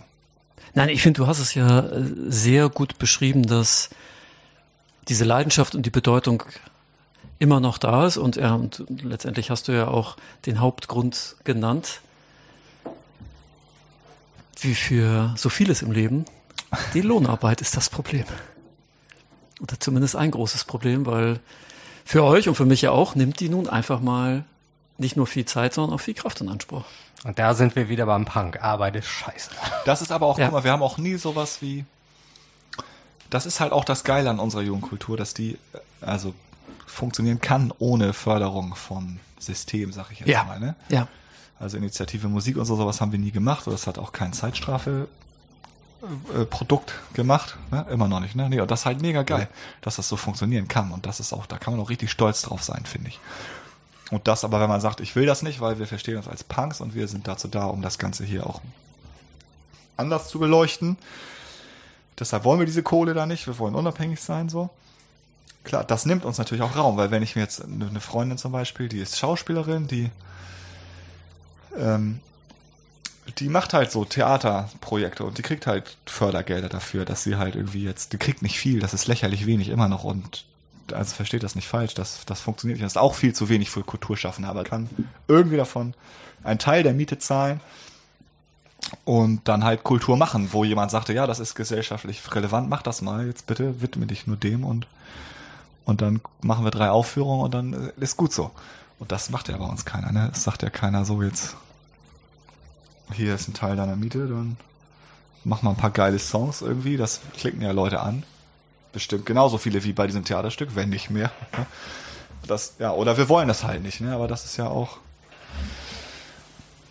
Ja, es ist, es ist kein Problem, aber das ist sozusagen, ist es einfach eine Art der Kultur, die wir machen und schaffen, oder unser, unser, unser Raum, unser, unser, unser Bereich, die einfach da dann nicht, nicht so ein, so ein Standing hat vielleicht, weil die frischer ist. Und das IOZ, die IOZ erst 50 Jahre alt wird und nicht schon 500 oder so wie, wie alte Kulturformen vielleicht, ne? Ja, und ich finde ja nach wie vor, dass es noch eine sehr lebhafte und intakte Struktur gibt im Punk. Also Läden, in denen du spielen kannst, ja, Labels, die Musik wirklich. rausbringen, Bands natürlich. Ja. Ähm, ah, ja. Das finde ich macht's Punk schon wirklich zu was Besonderem. Mhm. Was die Möglichkeiten, was die Möglichkeiten, die Möglichkeiten ja klar. Deshalb funktioniert es ja auch nur so, ohne Geld verdienen zu wollen oder ohne, dass irgendwer richtig viel Kohle verdient und sagt, okay, deshalb ist es gut, dass du das machst, weil die Leute geben mir dieses dieses Geld, ne? Also dass, dass Leute nur, das habe ich ja vorhin auch schon gesagt, nur für den für Fragen stellen und Spaß das machen können so und Leute das denen ermöglichen, das ist ja wirklich ein, ein super Ding. Tom, du hast es eben schon, schon angesprochen, ähm, wie schön es ist, einmal die Woche äh, Freunde wieder zu treffen. Wie wichtig ist Freundschaft in eurer Band? Nicht existent. Hä? Nein, klar, ja, super. Wer bist du? Super wichtig natürlich, klar. Naja, also. Wichtig, also es ist. Muss ja nicht so sein. Es gibt ja auch nee, Bands, da glaube, herrscht ein Arbeitsverhältnis. Also auch wenn man da kein Geld verdient, ne? Aber, und was ja auch völlig okay ist. Ja, die, ja, das ist. Ich, ich sag zum Beispiel, bei mir ist es zum Beispiel so gewesen, dass es irgendwann mal, also es es gab mal äh, eine Zeit, in der war das um uns als Band nicht so wahnsinnig gut bestellt, sag ich mal. Das war so zu, zu Zeiten des zweiten Albums, weil es da irgendwann war, also das war das erste Mal, dass wir ein Album quasi von Grund auf geschrieben hatten und wir hatten uns irgendwie komplett verzettelt. Wir haben uns irgendwelche Sachen zusammen überlegt, die überhaupt nicht funktioniert haben. Da war einfach viel zu viel zugemutet und irgendwann waren wir an dem Punkt, wo wir gesagt haben, okay, wir müssen alles vereinfachen oder wir müssen irgendwie besser werden oder was auch immer. Und das war so ein Augenblick, wo wir gesagt haben, irgendwie so, oder wir lösen uns auf. Also es stand auch damals mal kurz im Raum, aber wir haben gesagt, irgendwie so, ey, wir vier, wir sind diese Band und wir vier stoßen jetzt gemeinsam diesen Bock um. Und das war irgendwie für mich so ein Augenblick, wo das richtig gebondet hat. Also seitdem ist einfach so, da hat sich herausgestellt, so das sind meine Freunde, das sind meine, das sind meine Leute, mit denen will ich das machen. Ja, also ich empfinde schon eine andere Verlässlichkeit gegenüber diesen und Verbundenheit auch natürlich über die Band und dem, was man so äh, erreicht hat oder durchgestanden hat als also gegen als jetzt mit anderen, also mit anderen Freunden auch, aber das ist, das ist besonders, das ist speziell, weil es wirklich einfach, wenn man viel Zeit verbringt, es ist sehr nah. Und irgendwann haben wir gesagt, okay, wir machen das und wenn wir das machen, dann machen wir das nur zusammen. Das, das klingt jetzt irgendwie romantisch und, und überspitzt und vielleicht hat das für den Hörer keine Bedeutung, aber für uns war das schon so ein Ding, weil man eigentlich sagt, ey, ich will ja eigentlich eher musikalisch eher in die Richtung, okay, ja, aber das mit euch ist irgendwie geil, ist deshalb stecke ich da jetzt zurück und man steckt ja eh immer zurück in so einer Band und es geht ja eigentlich nur um so Kompromisse, war das schon ein, ein großer Schritt. Und die Phase, die war halt auch echt anstrengend. Da haben wir so versucht, also wir haben halt alle Konzerte, die wir spielen konnten, haben wir damals gespielt. Das hieß immer eigentlich Scheißkonzerte, also viele Scheißkonzerte, bekackte Strecken, Auto immer kaputt, so. Das, das war halt auch irgendwie richtig was meinst du mit Scheißkonzerten? Wann, was, naja, was würdest du? Ein Scheißkonzert ist äh, in Rostock Festival mit 15 Crust-Bands und du spielst um halb drei Uhr nachts Emo-Punk. und dann pennst du. Vor zwei Hunden. Dann pennst du neben den Hunden auf irgendeiner Folge Pistenmatratze, so. Das ist kein schöner, das ist nichts, was einem da Kraft rausziehen lässt. Also die Autofahrt dahin und zurück dann schon und dann das Gefühl, ey krass. Und ach so, und am nächsten Tag fährst du dann noch nach Stuttgart. Ja. Mit 80. Und dann mit Leihwagen. Genau, weil der Bus kaputt gegangen ist. Also Richtig. sowas halt. Das, dann denkt man sich, ey, oh Gott, Alter, das ist ja, das ist, das ist halt hart, aber genau, irgendwie zusammen geht's, geht es. Und wenn du das einmal gemacht hast und gesagt hast, ey krass, die ziehen das mit mir durch und die sind nächste Woche Ja. wieder da, obwohl eigentlich die auch einfach Playstation spielen könnten, wie alle anderen Leute in unserem Alter oder viele Leute in unserem Alter, dann das, ja, das ist schon geil irgendwie. Und durch diese Konzerte, das sind ja, das sind jetzt keine Extremsituationen, aber es gibt, gab ja auch aufregende Momente oder eine Platte aufnehmen, man schafft ja enorm viel. Das, das verbindet. Und wenn man dann ein größeres Konzert spielt und man geht zusammen da raus so und okay, wir müssen jetzt durch, einer verholzt sich, es ist total unangenehm, aber man, man kommt da irgendwie durch oder so und dann hat man ein Konzert, was super voll ist, man spielt die neue Platte, alle rasten aus. Das sind ja, das ist ja alles krass emotionsgebunden und Hormone und haben die halt Glück, dass ich das jetzt mit denen verknüpfe, sonst weiß ich nicht, wie es wäre, aber nee, Quatsch. So, das trägt auf jeden Fall, glaube ich, da, dazu bei, dass man da sich einfach enorm verbunden fühlt. Und wenn man jetzt nicht, wenn man jetzt sagen, wir machen jetzt anderthalb Jahre Pause oder so, oder es ist Corona zwei Jahre und man sieht sich dann wieder und dann weiß ich, es ist sofort wie vorher bei denen. Und das ist bei anderen Leuten vielleicht, vielleicht nicht so. Und das ist aber auch, ja, das ist das, das ist das, was unsere Freundschaft, glaube ich, ausmacht, ne? Und das einfach auch alles so, dadurch, dass man so viel Zeit, so oft hat man im selben Bett gepennt oder alle vier in einem, der die Füße in der Nase, der da und dass man so viel Sachen, die man mit anderen Leuten nicht erlebt, also das sind ja einfach krass intime, enge Sachen, ne? Dass man zusammen pinkeln geht, also so, das, also ist- das, weil es halt nicht anders geht und man macht das halt, er setzt sich da hin und ich putze mir dabei die Zähne, das mache ich mit anderen Leuten nicht, das mache ich mit Familie und halt Madula so und das, und das ist halt, das, das schweißt zusammen und das ist irgendwie das, Das ist eben das halt, ist halt da, das geht auch nicht Das weg. ist So, ne? auch geil, dass man so eine, so eine Verlässlichkeit einfach hat, irgendwie. So, Ja. egal was passiert, du weißt irgendwie, ich weiß, ich weiß, wie du bist, ich weiß, wie Bayer ist, ich weiß, wie äh, Robert ist und man kann sich auf euch verlassen und umgekehrt und es ist einfach so. Ja. Zweite Familie ist jetzt wahrscheinlich ein bisschen zu, äh, aber Nee, irgendwie ist es schon so ein bisschen so. Ich bin auch super empfänglich für so sozialen Stress mit Leuten. Und das ist halt da einfach nicht da, weil man halt weiß, wie es ist. Und man, also es ist wie mit meinen Schwestern quasi auch so. Man weiß, wie die ticken, man weiß, dass die, man weiß einfach, dass die einen mögen, man weiß, dass die einem alles verzeihen, wenn man mal übers Ziel hinausschießt oder daneben haut. Man kann alles bereden. Das wird, ja. Und man hat halt eine, eine Idee von der Sache so. Das ist, ist auch kulturgebunden, also auch szenebedingt, glaube ich. Das ist mit Renke auch so, zum Beispiel, denke ich. Vielleicht nicht, man hat weniger im Proberaum gestanden und so, aber dieses Ding, okay, wenn wir das machen, dann geht es los. Und wenn einer mich anruft aus dieser, aus diesem Rahmen oder du, dann ist das irgendwie, das ist, das, das schleift einen mit. Das ist irgendwie da.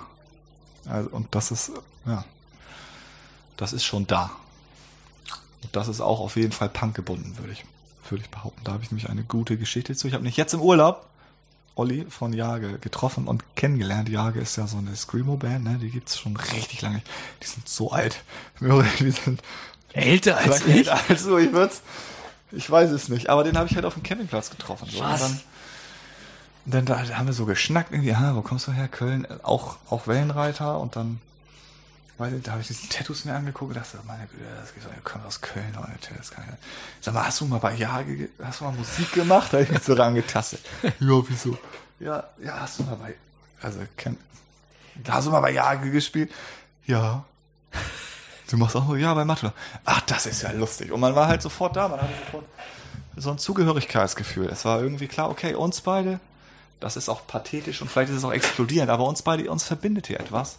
Wir haben auf den gleichen voll- vollgepissten Matratzen gepennt, dass die anderen Leute drumherum, mit denen ich auch mich nett unterhalten habe und mit denen ich auch irgendwie cool die Abende vorher abgehangen habe. Nicht am Lagerfeuer, aber vom Babyphone so. Aber hier, das ist irgendwie anders so. Das ist irgendwie, es ist einfach eine Verbundenheit da irgendwie, ne? Ja, das ist genau bei mir irgendwie. Ich habe neulich mal irgendwie ähm, für ein Wochenende bei Catcar Merch gemacht und dann waren wir auf so einem Festival in Weihe und irgendwie ein Künstler vom Grand Hotel von Cleve, den ich nicht betreut hatte, hatte einen eigenen Mercher dabei. Der sprach mich dann auf mein T-Shirt an und dann kam raus, dass es einer von Mörser ist. Dann hat er mich gefragt, ich so, Mörser, ja geil, und dann so, von welcher Band bist du? Ja, Matula. Und dann wusste der auch schon gleich. Und dann die ganze Zeit, und dann ging es die ganze Zeit im Grunde genommen nur Smalltalk über die Läden in Bremen. Wo man überall gespielt hat. Und es war sofort irgendwie, obwohl Mörser eine völlig andere Musik machen als wir, war es aber trotzdem irgendwie so, ey, Ja. Zwei Leute, die ja, machen genau, also die machen zwar an unterschiedliche Musik, aber sie machen irgendwie das Gleiche und haben auch das Gleiche erlebt und man man fühlt sich gleich so, als wäre man von einem, wie soll man das sagen, Stamm. Ja, Stern, aber das ist, es ist, das klingt auch, es, Stern klingt schöner als das klingt Stamm. schon, das klingt auch schon so Burschenschaft. Also das ist schwierig, das. Man, das, man arbeitet, man arbeitet, man arbeitet eben halt auf Montage. Nee, aber weil das sozusagen, das, ich weiß auch nicht, das ist irgendwie, das ist super. Es ist wirklich so, aber es ist echt so romantisch und ist man da so sicher? Ich, Also ich finde das, ich finde das sehr, sehr schön und auch sehr berührend, was, was, was ihr sagt, ähm, weil mir, mir geht das genauso, auch wenn ich jetzt, wenn wir hier in unserem Rahmen, das wir, scheint es echt so zu sein. wenn wir in unserem Rahmen hier bleiben, ähm, wir haben ja auch ganz viel miteinander erlebt. Also auch ganz, auch ganz, auch ganz besondere Sachen, die man, die man mit anderen Menschen nicht erlebt. Und ich wollte mir da auch, weil das Thema Freundschaft hier bei uns immer, immer wieder zur Sprache kommt, genau diesen Aspekt, über den wollte ich mir noch mal weiter Gedanken machen. Inwiefern, also Freundschaft ist ja immer was Besonderes, aber inwiefern dieser Kontext, in dem wir uns Ja. bewegen, diese Freundschaft prägt. Und das, äh, das würde ich noch mal interessant daran finden, inwiefern so eine Jugendkultur Ja. ähm, oder jetzt gerade Punk, ob da Freundschaft noch, noch mal, aus welchen Gründen Freundschaft da vielleicht noch mal eine andere Qualität hat. Also ich finde das generell halt ein spannendes Thema und ich finde das, weil ich habe ja vor ein paar Tagen, vor zwei Tagen, habe ich eine Folge mit Muff Potter aufgenommen. Und da haben Schredder und Nagel auch diese Freundschaft so in den Vordergrund gestellt. Und das fand ich auch schon so schön. Und bei euch und bei anderen Aufnahmen war das auch schon so. Und ich finde das so, weil mich das auch so berührt, weil es für mich ja auch so ist. Ja. Ähm, Vielleicht ist diese, diese Punk-Freundschaft irgendwie, das hat eine andere Qualität, weil Punk ja auch irgendwie so ein, so ein emotionales, idealistisches Ding ist. Ich meine, ich kann Freund sein, zum Beispiel irgendwie von irgendwie so einem Typen, der Harley Davidson fährt. Was weiß ich. Oder ich kann eben halt Freund von Torben sein, der irgendwie, da habe ich eben halt ein bisschen KTM. Spaß. Schwalbe oder irgend sowas. Also in dem Sinne, dass man, man hat so Freundschaften, die, man hat oberflächliche Freundschaften, man hat gute Freundschaften und man hat sehr gute Freundschaften. Und sehr gute Freundschaften sind dann eben halt solche Freundschaften, wo es eben halt einfach nicht nur über gemeinsame Interessen hinausgeht, wie äh, ich finde auch ein HSV geil. Ne? Für dich normal. nur der HSV. Ähm, sondern es geht dann eben halt noch irgendwie in dieses ganze musikalische Dings und irgendwie im Punk ist es immer so, es, es gibt Themen, Emotionen, die da irgendwie reinspielen, die eben halt sehr tief gehen. Und du weißt eben halt, wenn Leute das auch geil finden, so, dann bist du denen irgendwie auch ein bisschen näher, hab ich so das Gefühl. Wisst ihr, wie ich das meine? Ja, Sinn? auch was Torben eben meinte, also wir, wir, wir sehen uns ja auch nicht jede Woche. Aber ich habe auch dich ja erstmal Sachen gefragt, die eigentlich, Du hast mich Sachen gefragt? ja, ganz vor dem Interview. Also da war ja auch, mir ist ja ganz wichtig zu wissen, was geht jetzt bei dir ab eigentlich genau, die Verbindung ist halt einfach da, ne? Die Ver- Mega also das- dich zu sehen, so. Eben, ne? Also und das, ähm, das ist schon, also was, ja, was total Die- cool ist halt, ne? Die, ja. Na, ich glaube, es ist einfach dieses Gefühl, da ist die Gesellschaft und da ist die Mitte davon und wir sind da irgendwie am Rand, weil irgendwas passt nicht so, wir sind da irgendwie quer. Also jetzt politisch erstmal. Und, und das sind noch andere, die das auch teilen und die haben auch alle vielleicht das Gefühl geteilt, nicht reinzupassen, so. Ja. Und dass man dann auf einmal irgendwo reinpasst und dass zufällig alle die Leute, die vorher nicht reinpassten, jetzt zusammen in eine Sache reinpassen, nämlich Punk. Das gibt halt voll viel Kraft und das, und das schafft Verbindung so. das macht Sinn. Und das ist auch rom nicht romantisch, aber das hat auf jeden Fall eine Daseinsberechtigung. Das kann man auch so sagen. Also, bei mir geht's ja so. Dir geht's auch so, ihm geht's auch so. Dann ist es jetzt nicht Fakt, aber für uns ist es so. Und das ist auch gut so. Ob jetzt die Freundschaft mehr wert ist als eine Kreisliga-Club-Freundschaft, das weiß ich nicht. Und ob die auch, ob die, ob das an, weil die haben ja auch Emotionen, also die erleben ja auch Sachen zusammen und sind auch eine kleine Gruppe. Das weiß ich nicht. Das wäre mal, das würde ich hier nicht beantworten wollen. Ich würde mich, aber ich würde, kann man das untersuchen?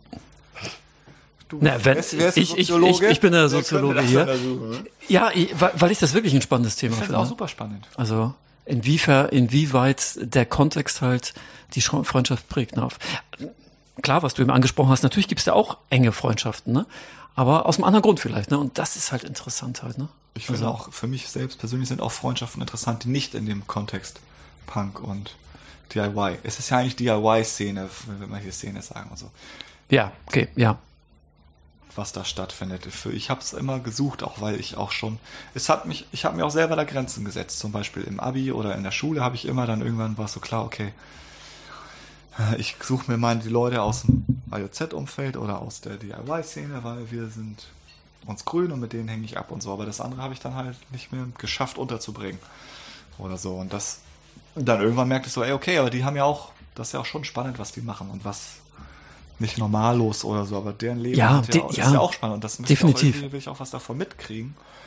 Und dann fand ich es immer cool, auch so mit Leuten befreundet zu sein, die gar nicht so in dieser, finde ich immer noch, ist halt jetzt schwieriger aufrechtzuerhalten als so, weil man nicht so einen krassen wenn man nicht so eine ba so eine krassen Grund, so eine Basis. Ich mache, ich forme mit meinen Händen einen Erdboden. Also wir stehen ja alle, also wir haben ja halt, eine, wir sind ja verwurzelt. Das sieht nicht wie ein Erdboden aus gerade. ja, aber das sieht man ja nicht. Ne? Ich will dem Bedeutung verleihen. Also wir haben ja irgendwie alle ähnliche Wurzeln und die, die verbinden uns ja irgendwie und und die muss, müssen, die sind halt auch, das ist ja auch ein Geschenk, dass das da ist und man sich einigen kann auf, auf jeden Fall. Punk-Kontext. Auf jeden der, Fall. Der ist, ja, der ist ja gegeben. Und bei, bei anderen Freundschaften muss man das vielleicht erstmal neu definieren. Man muss Grenzen abklopfen und hier ist klar, dass äh, gewisse politische Grenzen bei allen da sind und ich mich deshalb wohlfühlen kann und ich muss nicht bei Stefan aufpassen, dass er irgendwelche Randgruppen in, Gruppen in seinen Witzen diffamiert und das ist ein guter Aspekt, das ist ein guter Aspekt, halt glaube ich. Das angenehm ja, einfach so. ja, das ist ja. ganz, ganz toll. Da fühle ich mich ganz, ganz wohl mit. So. Ja, ja. Ja. Vielleicht ist es auch so bei Punker-Freundschaften auch irgendwie so, dass es irgendwie aus dem Ding rauskommt, dass so zum Punk auch irgendwie so eine gewisse Haltung, dass die dazugehört, dass man einfach sehr gerade heraus ist und sehr ehrlich ist. Also, dass das einfach so Leute sind, von denen du weißt irgendwie so, die sagen dir immer, was sie denken. Ja. Während es so andere Leute gibt, so mit denen bist du vielleicht auch gut befreundet, aber die würden dir zum Beispiel nicht sagen, ey, was sind das für Sandalen? Wirklich. Meinst du? Vielleicht, ich weiß es nicht.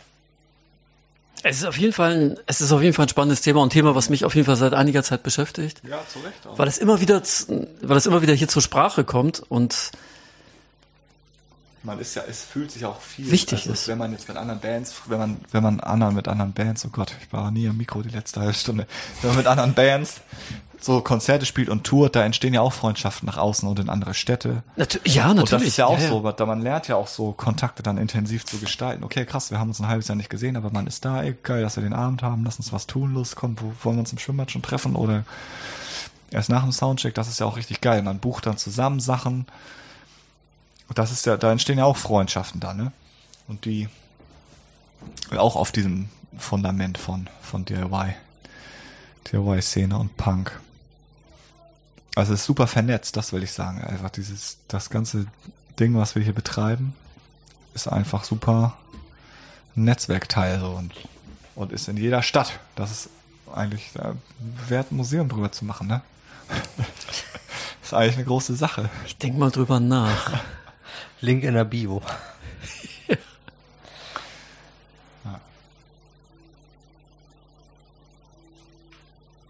Ich höre gerade wieder den Gesang.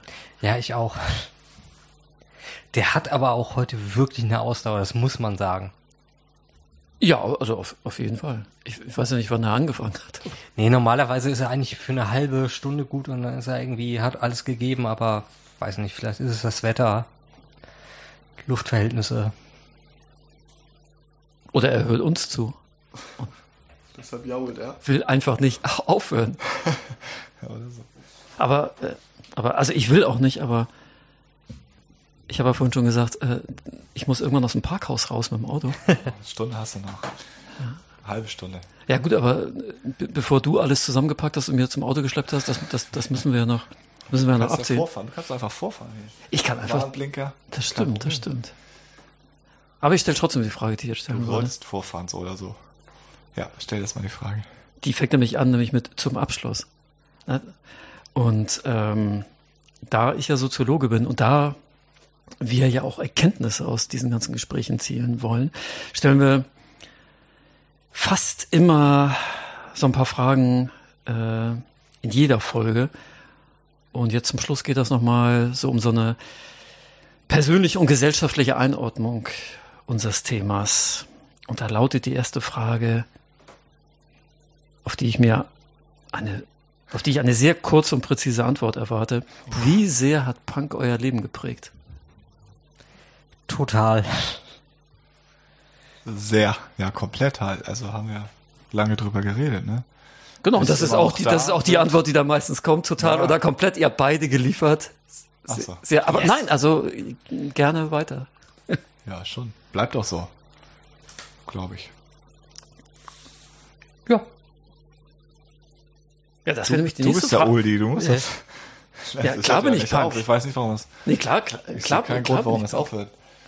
Na, äh, naja, gut, also für dich vielleicht, aber ich Ja. glaube für viele, also Also ich habe mir jetzt, oder ich habe ja jetzt was Freizeit und, also nein, was Family und Arbeit, da geht ja nicht mehr als jetzt so. Also und ich habe es hinbekommen, das in meinem Rahmen zu organisieren, dass Punk und DIY-Szene da einen Platz hat. Der ist zwar im Moment echt klein und auch zu klein, aber der wird wahrscheinlich wieder größer. Und ich freue mich drauf. Und also ich habe schon überlebt einmal diesen Kampf sozusagen, glaube ja, ich. ja, ja. Und deshalb werde ich ihn noch weiter überleben, denke ich.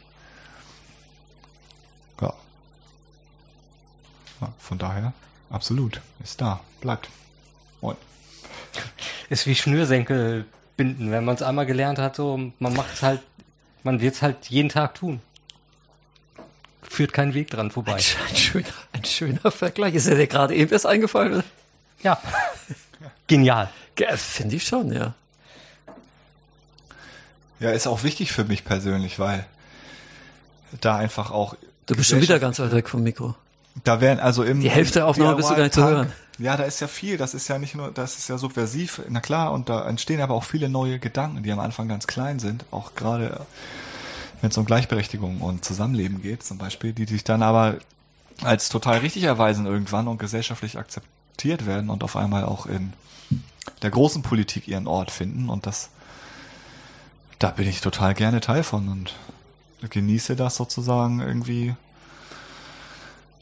so ja mit zu schaffen, aber eben auch Input zu kriegen, durch irgendwelche AZs zu gehen und dann Aufkleber zu lesen, die mich zum Nachdenken bringen und sagen, ja, ey, stimmt, stimmt, das ist echt, das ist echt ein Problem eigentlich. Du hast total recht, du schreist nicht nur eine Parole, sondern ja, da muss man mal drüber reden. Ich möchte gerne drüber reden und dann auch mit anderen so. Das ist, es macht jetzt kein reines Gewissen, aber es gibt mir auf jeden Fall Sicherheit im politischen Diskurs an einer Stelle zu stehen und auch mit vorne dabei sein zu können manchmal den andere vielleicht nicht haben, die da die Aufkleber nicht sehen können. So, das ist für mich auch, also da ist Punk auch total wichtig für mich einfach und für meine persönliche Entwicklung auch. Aber ist, ist das, denn, Ja, politisch wird man ja bleiben und sich entwickeln auch. Von daher wird Punk auch da eine Bedeutung behalten. aber ist das denn so, dass, dass unsere Inhalte auch sich in der Gesellschaft wiederfinden? Hm. Was hast du eben angedeutet? Ja.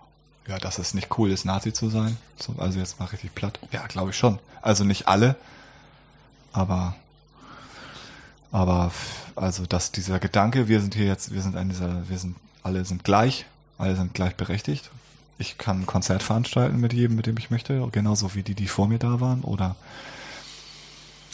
das ist ja schon, das ist nicht, also das ist, sagen wir mal, in der Politik, ja, okay, das ist nicht das Hauptbeschreiben der Politik, aber es wird dort diskutiert, sagen wir so. Und Mhm. ich habe schon das Gefühl, dass auch außerhalb meines Kontextes in der Punk-Szene das ein Thema ist, das äh, oder jetzt im Fußballclub hier nebenan, na klar, Na klar, das ist ja da, ist es auch ein gutes Beispiel. Das ist Hier ist, ein, rübergeschwappt. hier ist ein Fußballclub? Hier ist ein Fußballclub nebenan und da Also ist es ja schon so, dass jetzt, Also ich sehe nur den Dom. Und ich sehe den Bunker. Ja. naja, dass jetzt Rassismus und Sexismus, dass da Leute, dass da mehr Leute als innerhalb unserer kleinen Punk-Szene, das waren ja auch nicht die ersten, die dafür sensibilisiert waren, aber da hat es, dann wird es vielleicht dann eher aufgenommen, aber dass Ja, das ja. darüber hinausgeht und sozusagen dann weiterentwickelt sich, da hat Punk schon eine, würde ich schon sagen, eine Bedeutung. Auch weil es eine Struktur ist, der man sich dann bedienen kann, wo Leute Ja. politisch sind und offen und natürlich auch linkspolitisch, klar. Aber am Ende werden sie uns schon alle erhört haben. Spätestens wenn alles in Schutt und Asche liegt. Nee, das glaube ich nicht, dass alle das tun. Aber ich sehe doch, dass Ideen, wo vor 40 Jahren sich noch jeder im Kopf gefasst hätte, dass die auf einmal, dass die auf einmal irgendwie auf der Agenda sind in Berlin so, glaube ich schon, dass das mit uns und unserer Szene auch was zu tun hat. Ja. Stefan? Und der Stimme. Ähm,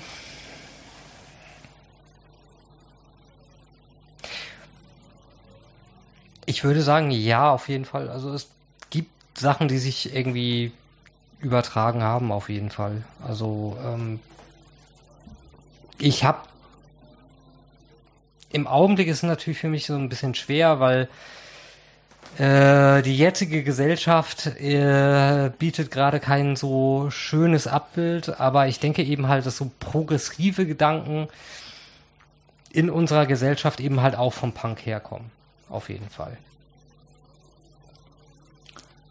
Ja, ja daher, ich habe, genau. Also sie werden auf jeden Fall weitergetragen, sagen wir so. Und daher kommen, tun die vielleicht nicht alle. Aber Ideen, die sozusagen in dieser Szene dazu führen, dass wir ein Zusammengehörigkeitsgefühl haben, glaube ich, die viele davon sind ja sind richtig. Und irgendwie sehen auch andere Leute, habe ich manchmal das Gefühl, dass die die richtig sind so. Also zu wenig und zu langsam und es wird immer noch Arschlöcher geben und wahrscheinlich auch zu viele. Aber, also ich glaube jetzt nicht, dass wir, ja, das ist eine ganz schwierige Frage, ne? Ich glaube, was man jetzt eben halt sieht, ist es eben halt, ähm, ich mache das immer so an jungen Generationen fest und irgendwie so, was sich zum Beispiel von der Punk-Sache irgendwie immer weitergetragen hat, ist immer dieses Phänomen, dass eine neue Generation von Kids kommt und die haben eine eigene Lingo, die haben eine eigene Musik, die haben eine eigene Attitüde, aber es ist irgendwie schon mit dem Punk irgendwie verbunden, so wenn du jetzt irgendwelche Meinst du es? Ja, okay. wenn, wenn, wenn du irgendwelche Kids hast, die meinetwegen jetzt irgendwie total auf Trap sind, bla bla bla so, und ich so als alter Vogel sag so, oh, das ist doch keine Musik, das ist ja furchtbar. Und dann denke ich mir in dem Augenblick so, wo ich mich drüber aufrege, ey, eigentlich sind die Kids doch völlig alright, weil sie machen genau alles richtig. Weil sie machen das, was irgendwie so Kids machen sollten, ey. Mach dein eigenes Ding, heb dich ab irgendwie von, von, von dem, was, was dich umgibt, so, bau dir irgendwas eigenes. Und wenn die Alten sagen, irgendwie, das ist scheiße, mach weiter. So. Definitiv, aber wie viele sind das? Na, also ich meine, ich, ich, war das nicht so bei der, bei der, bei der Bundestagswahl, äh, haben die, haben die meisten Erstwählerinnen FDP gewählt? Also ich denke ja auch, ich denke, oder re relativ häufig denke, also ich denke natürlich den ganzen Tag, ähm, seitdem ich so Politik mache, seit 35 Jahren so ungefähr, manchmal denke ich, da hat sich, habe ich glaube ich schon mal zitiert, Slime, nichts hat sich geändert, nur die Namen sind verschieden. Ja.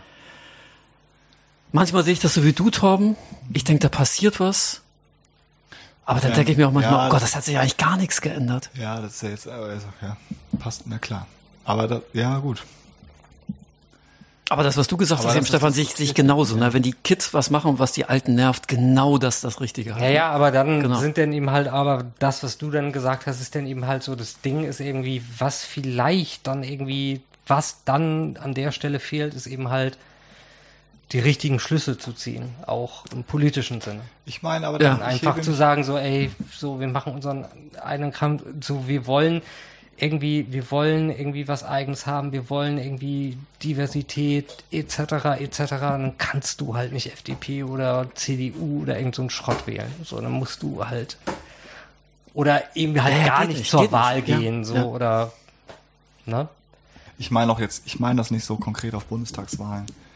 Nee, das fiel mir da halt nur so ein. Ja, du hast Also, auch, das stimmt ja auch, das stimmt, das regt ja auch zu denken an. Aber wenn wir die ausklammern, ich meine nur, dass viele Leute, die nicht in, in diesem AJZ-Kontext sich bewegen oder in anderen Städten auch, dass die in den sozialen Medien zum Beispiel Sachen diskutieren, die ich da eher verorten würde. Ja, klar. Rassismus, Ja, ja, das stimmt. Sexismus, das ist Ja. halt krass. Ja, das ja. brennt Leuten richtig unter den Fingern, die niemals irgendwo waren, wo wir uns bewegen. Das stimmt, das stimmt. Aber sind es, aber sind, Und ist, sind das wirklich viele? Also 20 das Jahren noch nicht so. Das Hätt's weiß dann- ich halt nicht. Also, Ich sage nicht, dass das viele sind. Ich sage Ja. nur, dass es auf jeden Fall sichtbar jetzt auch andere Leute gibt, die sich mit den Themen beschäftigen. Das stimmt, das Wo stimmt. Vor 15 Jahren war für uns schon völlig klar, dass das ja, nicht zu diskutieren ist eigentlich. Und jetzt diskutieren andere darüber, ob das denn wirklich nicht zu diskutieren Ja, ist. So, ja, und dann, und ja. deshalb meine ich, die Idee kommt daher, die habe ich da kennengelernt, so. Und jetzt ist sie auf einmal gesamtgesellschaftlich von. Bedeutung. So, das stimmt, ist- das stimmt. Und, Ja, das stimmt. und ich denke, dass es mit Punk auch weiterhin so sein wird, dass ich da auf Dinge treffe, die mich zur Reflexion zwingen, die dann später auch andere zur Reflexion zwingen. So. Ja, ja. das will ich sagen, dass das jetzt die Welt besser macht, keine Ahnung, aber es gibt auf jeden Fall viele schlaue Köpfe da und ich bin froh, da schnell was von mitzubekommen. Bist froh, ein Teil dieser schlauen Köpfe zu sein. Nö, das nicht. Ja, oder zumindest es nutzen zu können auf der Ebene. Ja, ja. Oder davon zu profitieren, so. Weil ich möchte, dass es allen um mich herum gut geht und ich glaube, das geht vielen, die mit Punk zu tun haben. So. Ja, ja. Zum Beispiel, ja, ist jetzt war die letzte Frage, ne? Aber sowas wie bei Matula, es gibt ja auch, also für auch wieder politisch, aber und das ist ja aber auch auf Plänen, also für uns Demokratie, wir machen halt keine Demokratie, ne? Wenn jemand was scheiße findet, dann machen wir es halt nicht so. Ja, ja. Also, aber halt so rum, ne? Das ist Ja. auch das, das zu wissen, okay, du hast da keinen Bock drauf, ja, ich will das richtig gerne. Und wir sind eigentlich einer mehr, aber okay, ja, komm, ey, scheiß drauf, dann machen wir es halt nicht so. Du hast, Ja. du hast hier einen Ort und das, das, wenn man das jetzt überträgt auf einen großgesellschaftlichen Rahmen, dann wird das an vielen Stellen, glaube ich, weiterhelfen. So, jetzt ist aber gut. Das ist ein richtig, richtig cooles Schlusswort. Die Gesellschaft muss mehr Matula werden. Ja, mehr Punk. Das, ja, Jetzt übertrefft ihr euch aber in den Schlussworten. das haben wir von welchen. Größenwahn. Auf den letzten Sekunden. Ja, Stefan und Torben. Na, Ich bin wie immer, also, also ich bin wie immer erschöpft, das bin ich immer. Gerührt bin ich oft. Ja, also ich, also mir geht's immer total, total gut nach so einer Aufnahme. Danke. Ja, dass es mir jetzt so dir, gut, ey. dass es mir jetzt so gut geht. ja, Da nicht für, gerne. Stefan hätte ich sonst Ewigkeiten nicht gesehen. Dich sowieso nicht. Also das ist ja. Nein, ich wünsche dir ganz viel Erfolg mit deinem eurem Projekt. Hoffe, dass wir uns in dem Rahmen noch mal wiedersehen. Ja, wenn dann deine Gitarre oder dein Bass bei uns ausgestellt werden. Okay. Da gibt es wahrscheinlich erstmal andere. Was auch okay ist. Oder ein Pleck. Black. Wir Wir müssen das ja selber kaufen, ne? Von daher. Ich habe noch so einen gerissenen Gurt bei mir rumliegen. Den kannst du haben. Das habe ich, das habe ich jetzt notiert. Torben hat's auch gehört. Ein paar andere Leute wahrscheinlich auch, die die Folge hören. Stimmt, so Zeug muss ja dann auch sein. Ja, ja, natürlich. Ja, ja, klar. Defini definitiv. In Frankfurt gerissen. Genau, eine kleine Story muss natürlich auch dabei sein. Definitiv. Wenn ihr uns zustimmen wollt, wenn ihr Widerspruch habt, dann meldet euch unter celebrateuse at jugendkulturmuseum.de. Weitere Informationen über das Museum und die Themen von Celebrate Youth findet ihr auf unserer Seite jugendkulturmuseum.de. Werdet Teil des Podcasts, bringt Themen, Einstellungen, Fragen. Wir freuen uns auf alles, was kommt und vor allem auch auf die nächste Folge.